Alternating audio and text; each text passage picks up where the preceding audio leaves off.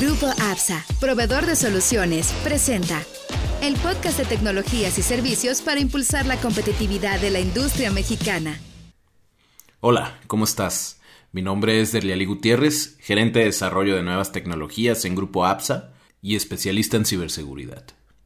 Bienvenido a este primer podcast de una serie especializada en este tan sonado tema. Y no es de extrañarse. Hoy por hoy, las amenazas cibernéticas han tenido un crecimiento exponencial debido a las tendencias que estamos viviendo. COVID-19, trabajo en casa, convergencia IT-OT y otras más que sin duda estaremos platicando por aquí en los podcasts.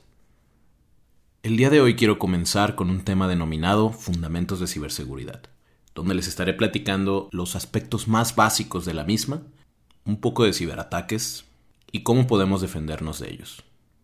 La educación es sin duda el mejor mecanismo de prevención. Sin embargo, existen tecnologías que nos podrán ayudar a protegernos de manera adecuada. Y bueno, dando inicio a esta conversación, me gustaría platicarles una breve historia. Esta es la historia de Laura. Laura, como muchos de nosotros, contaba con una cuenta de PayPal. Como saben, PayPal es una plataforma para pagos en línea. Un buen día, Laura recibió un correo de PayPal que le solicitaba cambiar su contraseña por seguridad. Ella no se dio cuenta, pero la liga de este sitio no era nada normal, y procedió a cambiar su password. Después de ver que la página cargaba y cargaba y cargaba, al final simplemente se cerró. Y como ella no sabía del comportamiento de estos sistemas, pues se le hizo bastante normal. Días después Laura estaba muy emocionada de comprar un nuevo celular y pagar con su cuenta. Pero al entrar a la misma, se llevó una gran sorpresa. Alguien había drenado su cuenta y ésta se encontraba casi en ceros. Laura no entendía lo que había pasado. Ahora ella estaba muy triste. ¿Y qué sucedió después? Bueno, esa historia la continuaremos más adelante y sabremos cómo le hubiera ido a Laura si hubiera tenido mecanismos de ciberseguridad. Pero bueno, antes que nada, debemos entrar un poco en materia. Y aquí es donde me gustaría preguntarles, ¿ustedes saben lo que es ciberseguridad?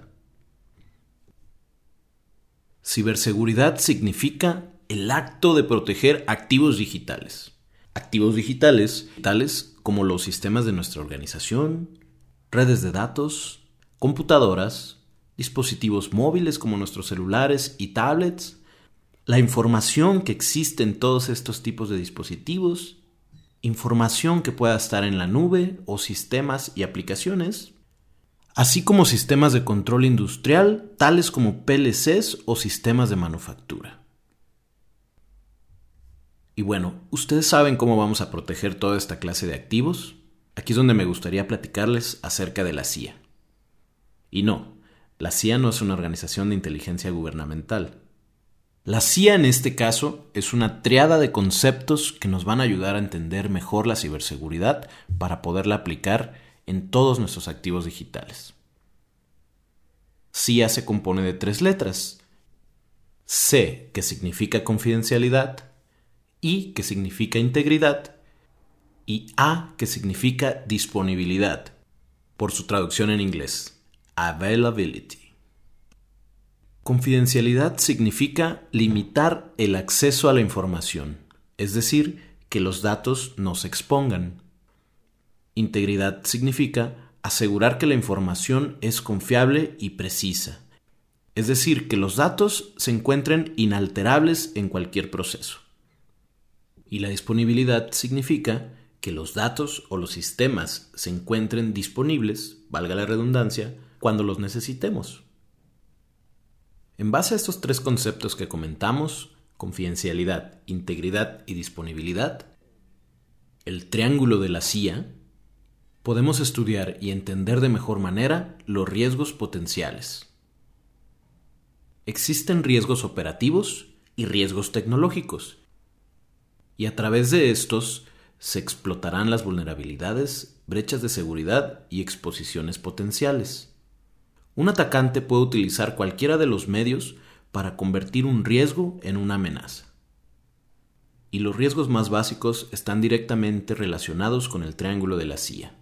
Robo de información, confidencialidad. Alteración de datos, integridad. Y negación de servicios, Disponibilidad.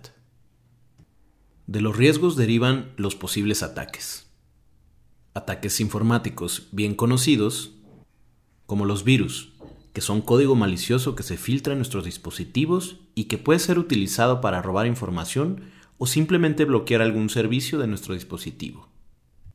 El phishing, que hoy por hoy es una de las técnicas más utilizadas por los atacantes para engañar a los usuarios y poder robar cualquier clase de información que puedan poseer y que les sea útil, como por ejemplo datos de tarjeta de crédito, un password, datos sensibles, etc. Recuerden la historia de Laura. Existen otro tipo de ataques, que se encargarán de afectar directamente la disponibilidad de los datos o sistemas. Entre estos ataques podemos encontrar la denegación del servicio distribuida, la cual convierte a múltiples dispositivos en zombies que saturarán las conexiones de un objetivo común, con la finalidad de hacer indisponible un servicio electrónico, una aplicación o inclusive un dispositivo de IoT. El ransomware, que es un código malicioso que ingresa a nuestro dispositivo, servidor o base de datos para secuestrar nuestra información a cambio de un ransom, que significa rescate. Normalmente lo solicitan a través de bitcoins. Y la información encriptada es secuestrada hasta que se ha pagado el rescate. El ransomware ha crecido hasta siete veces durante este año, ocasionado por las tendencias globales, siendo uno de los ataques más peligrosos, ya que puede hacer indisponible una operación dentro del piso de manufactura, la disponibilidad de la información asociada a un expediente médico en un hospital o inclusive en un aeropuerto con la información de nuestro itinerario, entre otras operaciones. Existen ataques también denominados Man in the Middle, que son técnicas para interceptar tráfico, modificar conexiones en vivo o simplemente escuchar una conversación de datos o telefónica. El malware, que es una palabra muy común, es un código malicioso diseñado para dañar los sistemas, explotar vulnerabilidades, robar información y hacer indisponible un sistema, como por ejemplo a través del ransomware. Malware es una contracción de malicious software, que significa software malicioso. Y así como estos, hay un sinfín de ataques, como los botnets, gusanos, ataques de IoT, inyección de SQL, cross-site scripting, deepfakes, session hijacking, cryptojacking, robo de la información, ataques de fuerza bruta, ingeniería social, APTs, filtraciones y ataques de día cero. Sin duda cada ataque tiene su particularidad y utilizaremos otro podcast para hablar de cada uno a más detalle. Hoy lo que me interesa es platicarles acerca de los aspectos básicos. Y un aspecto básico es por dónde nos pueden atacar. Y a esto le llamaremos vectores de ataque que son los medios a través de los cuales se pueden explotar las vulnerabilidades y las brechas de seguridad que ya mencionamos, identificadas a través de riesgos potenciales definidos directamente a través del triángulo de la CIA que platicamos al principio de este podcast. Respecto a vectores de ataque, sin duda tenemos un sinfín de medios a través de los cuales un hacker, un ciberatacante o un código malicioso puede acercarse a nosotros. A los vectores también podríamos llamarles superficie de ataque. El vector más utilizado, y es por donde más comúnmente se logran los ataques, es a través del correo electrónico. correo electrónico, hoy por hoy, sigue siendo una de las herramientas básicas de comunicación en negocios y comunicación personal. Y los atacantes la prefieren, puesto que ellos consideran que es fácil engañar a las personas. Otro vector muy comúnmente utilizado son los dispositivos móviles. Hoy en día, sin duda todos tenemos un dispositivo móvil. Por lo tanto, la superficie de ataque para los atacantes es bastante amplia. Descargar una aplicación que no tiene bien definidos sus permisos podría ser una puerta para que alguien robe tu información. Recuerden que la confidencialidad es parte de la seguridad. Otro vector muy común son las computadoras o los endpoints. Así como los móviles, muchos profesionales y usuarios cuentan con una computadora a través de la cual acceden a las redes, navegan en Internet hacen compras en línea, almacenan sus videos, fotografías e información personal. Y esto claramente convierte a los endpoints en puntos accesibles para los atacantes. Usualmente, para podernos conectar a Internet o para podernos conectar entre nosotros, utilizamos redes de datos. Las redes de datos sin duda también es un vector de ataque, ya que a través de ataques como por ejemplo Men in the Middle, alguien podría estar escuchando nuestra conversación e intersectando nuestra información para poder alterarla, para poder robarla o poder exponerla en algún lugar. Los atacantes pueden moverse a través de la red, identificando vulnerabilidades, puertos abiertos y sistemas a los cuales acceder. Mismo caso para la nube. La nube podríamos decir que también es una red, una red que vive en Internet. Por lo tanto, también puede ser blanco para los atacantes. Hoy en día, ¿quién no sube sus fotos a la nube? Muchos sistemas empresariales ya están allí. Esa es una de las tendencias. Por lo tanto, los atacantes buscarán vulnerar estos sistemas para acceder a información o inclusive instalar herramientas como ransomware para poder secuestrar esta información. Los vectores antes mencionados son muy conocidos en el mundo de IT, aunque algunos también aplican para la parte de operaciones. Exclusivamente para el mundo de operaciones o tecnología de operaciones, OT, tenemos vectores de ataque sobre dispositivos IoT y dispositivos o sistemas de control industrial, entre otros. Y bueno, así como hay riesgos potenciales, también hay soluciones por cada uno de estos vectores soluciones para reducir riesgos tecnológicos y riesgos operacionales. Voy a tomar como ejemplo algunos de los vectores ya mencionados y platicaremos acerca de las soluciones posibles en cada uno de ellos. Soluciones hablando de tecnología. Si analizamos las situaciones probables por medio de los vectores, entonces podemos ajustar las soluciones de seguridad para cada caso. En un email podemos tener soluciones de anti-spam, firewalls con capacidades de filtrado de correos y DLP, que son sistemas que nos permiten analizar archivos antes de que puedan ser enviados y politizados. DLP significa Data Loss Prevention. El anti-spam, además de ayudarnos como filtro contra correo basura, también nos ayudará a identificar archivos maliciosos y correo de phishing. Muchos fabricantes de ciberseguridad ya cuentan con herramientas para poder mitigar este tipo de ataques, tales como Fortinet, Cisco, Checkpoint Palo Alto, entre otros. Es muy utilizado el anti-spam en la nube para servicios de correo como Google, Office 365, entre otros. Ahora analicemos otro vector. ¿Qué les parece el vector de las computadoras o endpoints que mencionamos anteriormente? Dentro de este vector existen gran cantidad de soluciones. De las más comunes y que seguramente todos conocen se encuentra el antivirus o también los antimalware Digamos que el antimalware es la evolución del antivirus, ya que también cuenta con firmas de software que nos ayudará a identificar tráfico malicioso de una forma más avanzada. Para los endpoints no solamente existiría software de antivirus y malware, sino que también la protección de tráfico a través de una VPN podría considerarse una herramienta de ciberseguridad, y es una herramienta de ciberseguridad que tiene que ver mucho con la confidencialidad de datos, así como la integridad, es decir, que una VPN nos debe ayudar a que los datos fluyan íntegros a través de la red. Y para esto existen diferentes mecanismos y algoritmos que nos van a ayudar a protegerlos. Fabricantes de algunas soluciones para endpoint podríamos mencionar a los fabricantes comunes de antivirus como Kaspersky, Trend Micro, Symantec, y si de herramientas de conexión remota de usuarios se trata, podríamos incluir a los fabricantes anteriormente mencionados, Zscaler, entre otros.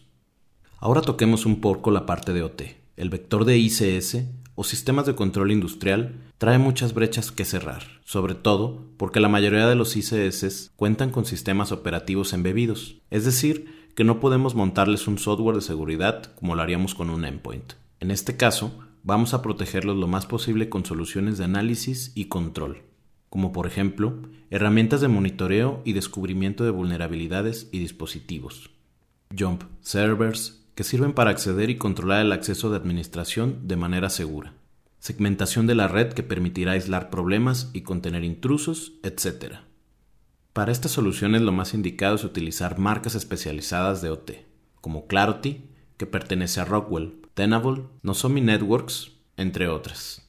También algunos de los fabricantes mencionados anteriormente en los demás vectores podrían contar con alguna herramienta que se utilice dentro del piso de manufactura o ambientes de OT.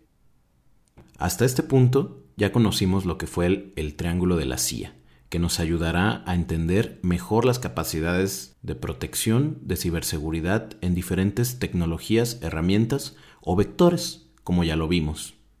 Ahora, también me gustaría platicarles acerca de un modelo que a mí me gusta bastante y que nos puede ayudar a comprender mejor las soluciones de seguridad. Este es el modelo de ataque continuo de Cisco. Este modelo se divide en tres fases bien marcadas.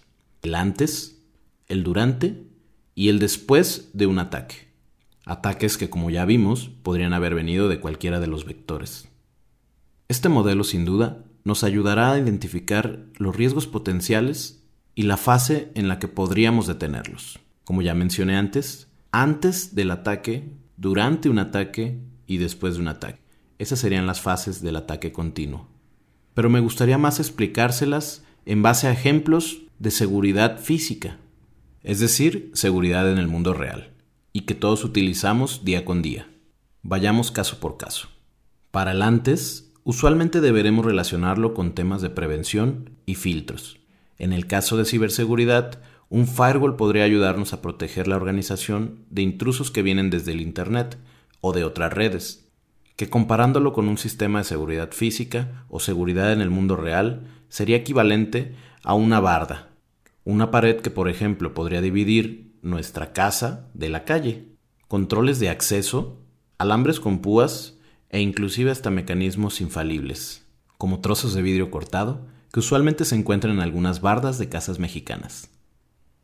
Para la fase del durante, durante que estemos recibiendo un ataque, estamos hablando de mecanismos que detecten al intruso en el momento o un tipo de ataque y reaccionen de alguna manera, conteniéndolo o deteniéndolo en el momento. Hablando de ciberseguridad, un antivirus o un antimalware detectaría al momento en el que le diéramos clic a un archivo PDF que no sea PDF, sino que sea un archivo malicioso que nos mandaron a través de correo o a través de otro medio, pero que finalmente es código que se puede ejecutar en nuestra computadora y dañarla. ¿A quién no le ha pasado? Entonces, si comparáramos esta fase con seguridad física o seguridad del mundo real, podríamos compararla con un sistema de cámaras que continuamente está observando diferentes áreas de una casa o de un lugar, y que al detectar que alguien accedió a una área sin permiso o algún ladrón apareció en un espacio, pues seguramente algún guardia de seguridad tendría alguna reacción yendo hacia el lugar para defenderlo. Aunque también existe otro tipo de mecanismos como los perros guardianes. Finalmente, en la etapa después del ataque, lo que podríamos hacer es, si tuvimos una gran afectación, pues lo mejor sería revisar qué fue lo que pasó y buscar que no nos vuelva a suceder, tomar acciones y remediarlo. Las soluciones de ciberseguridad que nos pueden ayudar a monitorear, generar una base de conocimiento y correlacionar eventos para buscar prevenirlos puede ser, por ejemplo, un CIEM, que es un sistema de información y manejo de eventos. En el caso de seguridad física, pues podría ser parecido nuevamente al sistema de cámaras. Cuando vamos y buscamos un DVR, la grabación para saber quién fue quien robó algo, cambió algo de lugar, alteró algo o simplemente se infiltró en un espacio donde no debía. Estas habilidades de investigación también se podrían comparar con algún investigador privado o la misma policía. Y bueno, ahora que hemos conocido algunos conceptos de ciberseguridad, me gustaría poder terminar la historia de Laura. Y es que con el modelo de ataque continuo, muy seguramente ya identificamos algunas fases donde Laura podría haber salido victoriosa. O más bien, Laura no haya salido engañada. Por ejemplo, en la fase del antes, antes de que suceda el ataque, imagínense que Laura hubiera contado con una herramienta de anti-spam si Laura hubiera obtenido esta herramienta, sin duda, jamás habría recibido el correo malicioso. Es decir, que no habría caído en la trampa. Por lo tanto, Laura nunca se dio cuenta de que había una problemática.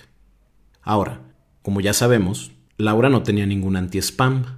Por lo tanto, Laura fue engañada. Imagínense que Laura, durante el momento del ataque, es decir, cuando ella le dio clic a este enlace que venía en su correo, hubiera tenido un antivirus o un antimalware que le ayudara a identificar que está yendo hacia un sitio no deseado. En este caso, al darle clic, en la pantalla le apareció un mensaje de warning, mencionándole que no podía ir a su destino ya que había un sitio malicioso del otro lado. Pero bueno, ya sabemos que Laura no contaba con ninguna de esas herramientas para el antes y el durante.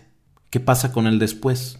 Bueno, vamos a armar un escenario donde Laura no haya terminado triste. Y esto es de la siguiente manera. Recuerden que Laura le dio clic al enlace, cambió su password y posterior a esto, el sitio simplemente se cerró. Como ella no sabía nada de sistemas, se le hizo una actividad normal. Días después, justo antes de que ella decidiera hacer un pago adicional con PayPal, le llegó un correo del mismo PayPal. Este correo mencionaba acerca de actividad extraña dentro de su cuenta, actividad y movimientos en su cuenta desde otro país. Al detectar esto, PayPal bloqueó todas esas transacciones. Entonces, en este correo le estaba solicitando a Laura que pudiera identificarse ya que había un comportamiento extraño en su cuenta. Entonces, PayPal nos salvó el día. Tal vez Laura no tenía herramientas de ciberseguridad, pero PayPal tenía un fuerte mecanismo de dispositivos para detectar robos de información o utilización indebida de cuentas. Finalmente, de esta manera, Laura terminó feliz y nuestra historia tuvo un buen desenlace. Espero que este podcast les haya gustado. Como mencioné antes, es un podcast de fundamentos de ciberseguridad y lo que busca es manejar los aspectos más básicos de la misma. Espero que todos hayan sido entendibles. En los siguientes podcasts estaré hablando de diversos temas, como ya lo mencionamos, ataques, tipos de vulnerabilidades, brechas, riesgos potenciales, cómo manejar estos riesgos, tendencias, modelos de ciberseguridad para diferentes verticales de industria, operaciones e IT, su convergencia y demás temas relevantes. Muchas gracias por escucharnos. APSA, proveedor de soluciones, presentó el podcast de tecnologías y servicios para impulsar la competitividad de la industria mexicana.